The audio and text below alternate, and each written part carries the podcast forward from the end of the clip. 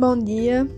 Trago aqui em primeira mão o que seria meu primeiro cordel, porque o outro, o Último Pau de Arara, ele não tem as 9 estrofes necessárias, né? Então, esse se chama O Preço de uma Vida. O preço de uma vida não é morrer no cimento, não é viagem de ida presa em engarrafamento, não é ter o crediário da esposa em dia atrasado, nem viver para bater meta por um quadro pendurado. O preço de uma vida não adianta buscar, nem conseguem todos os vates com suas prosas de ouro apeneirar os seus bates e cambiar com mascates as derramas desse agouro.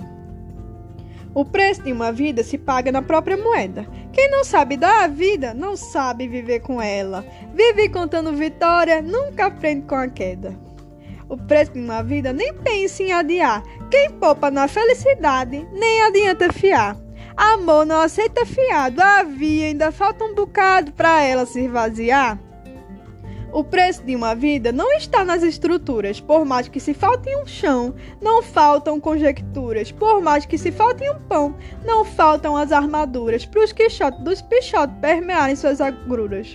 Por isso, o valor de uma vida não tem sequer fechaduras. O preço de uma vida não se valida num leito. Quando a gente fecha os olhos, dizem ao segundo feito, e o fecho de luz se desata em uma imensa faixa, por isso não deixem as caixas dos sonhos pueris ou ungüentos. Nem vá se enterrando no peito para viver só de lamento. O preço de uma vida, por mais que se tente explicar, não está rente à razão, porque moral cada um carrega além do brasão ou do dia do jejum. Por isso, nem vá para cima, ela vem em um alazão ou num burro com girimum. O preço de uma vida não se segura com a mão. Quem tem o punho fechado e não luta pelo irmão pode dar conta de 100, mas não dá do coração. O preço de uma vida, quem sou eu para julgar? Enquanto uns apontam os dedos, chamando a divulgar, outros ensinam um caminho e o fazem sem pirangar, porque o bem se divide, não adianta xingar. Quanto mais alguém se vinga, mais ele há de vingar.